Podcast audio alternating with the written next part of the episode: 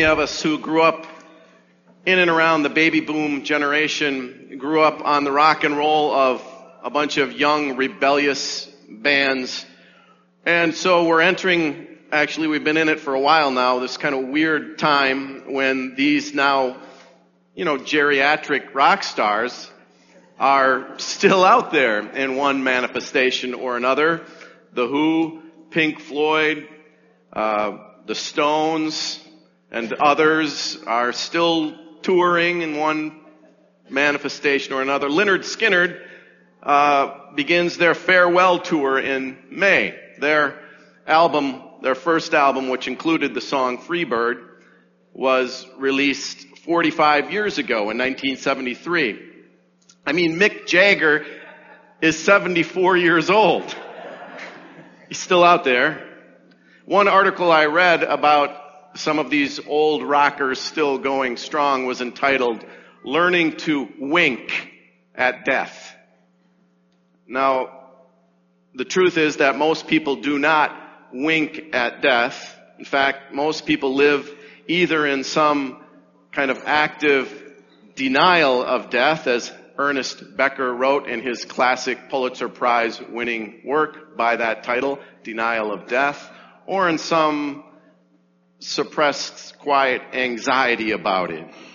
I can really only think of three categories of people who are able on one level or another to wink at death. The first are the young and the reckless, right? When you're in your teens, maybe your early 20s, it's normal to assume that you are somehow functionally immortal.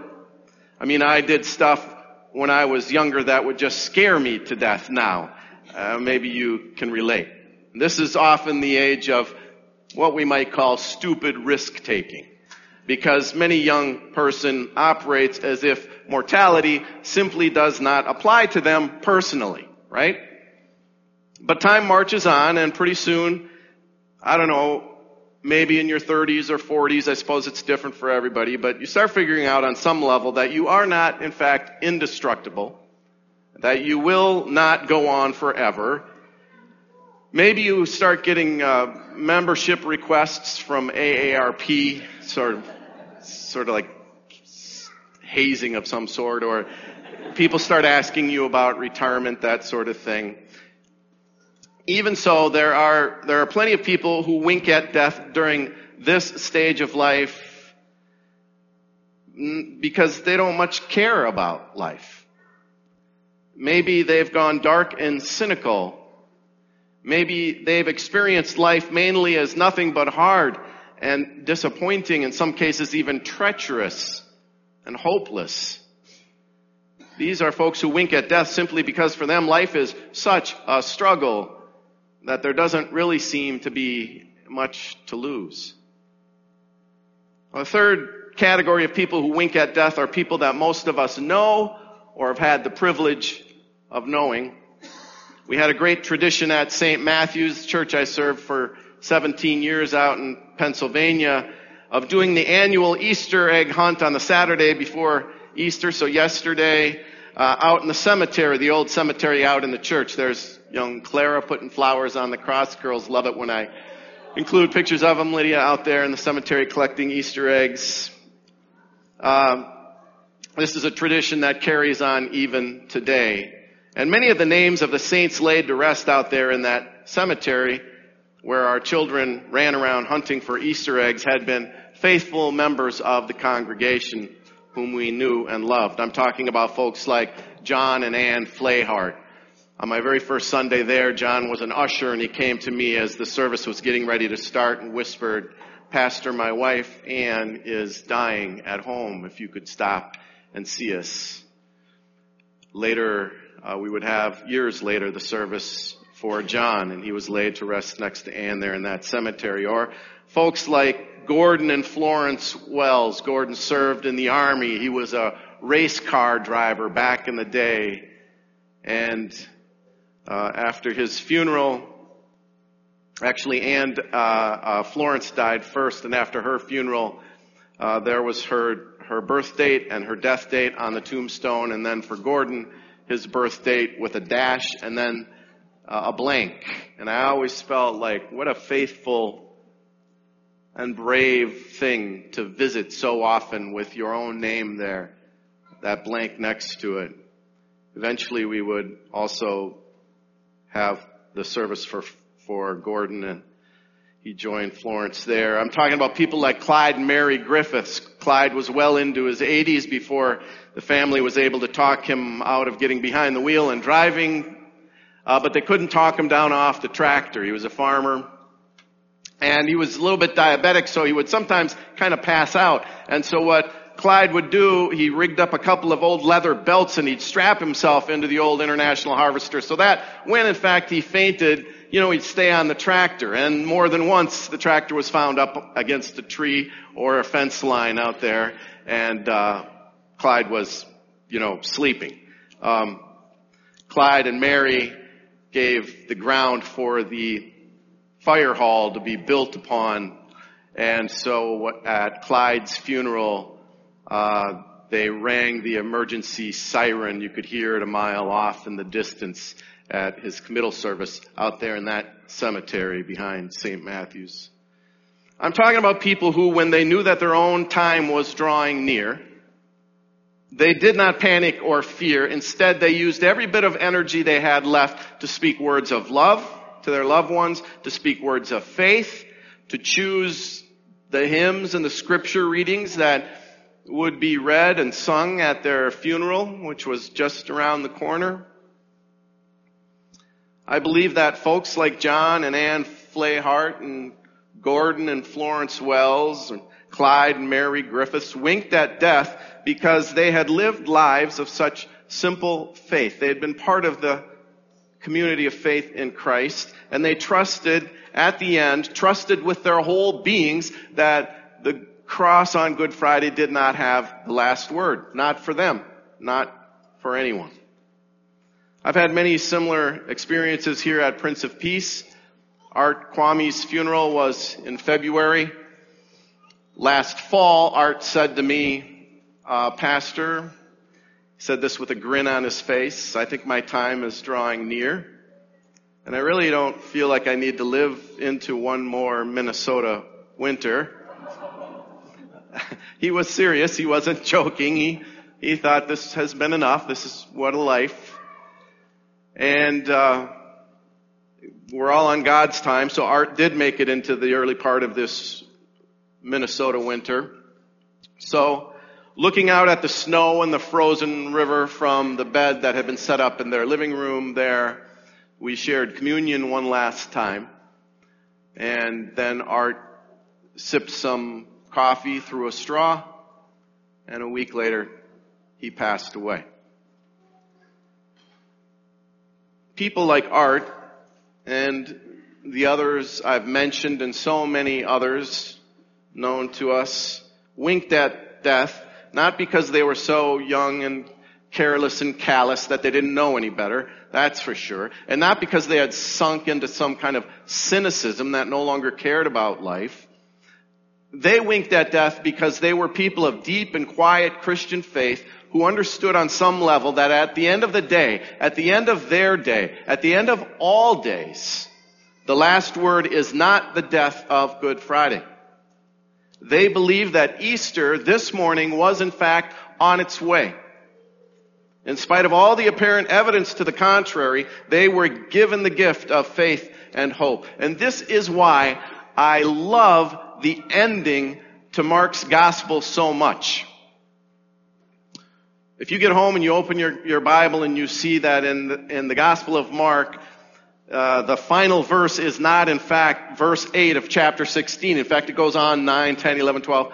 You should know that there is, there is overwhelming consensus among biblical scholars that when Mark laid his pen down, when he was done writing the first gospel written, this gospel, it was uh, after he finished verse 8. This verse. And Mark knew what he was doing, so they went out and fled from the tomb for terror and amazement had seized them, and they said nothing to anyone, for they were afraid.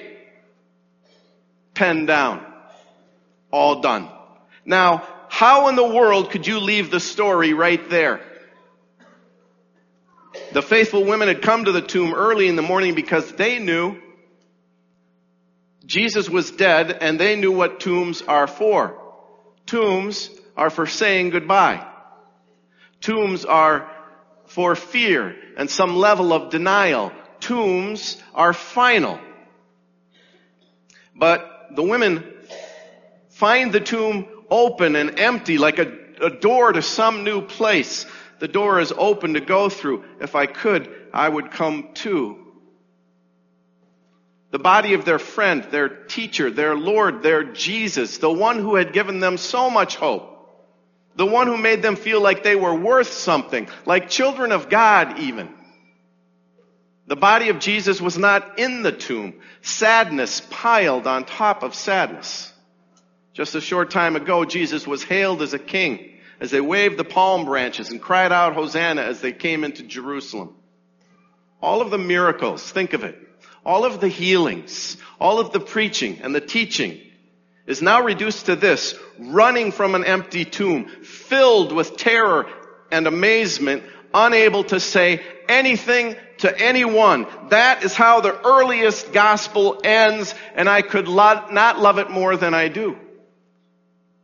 Because it proves Mark's faith. Because Mark knew that you were going to be here this morning. He knew this, this story could not be contained. He wasn't trying to tell us the whole story, give us all the resurrection appearance, appearances. Mark believed, he knew the story could not be contained. He was simply telling those of us who would later find our own lives wrapped up in this drama of God's salvation, how the story was shot out of a cannon in the first place. Let your song be sung. If you listen, you can hear the silence say, when you think you're done, you've just begun. Love is bigger than anything in its way.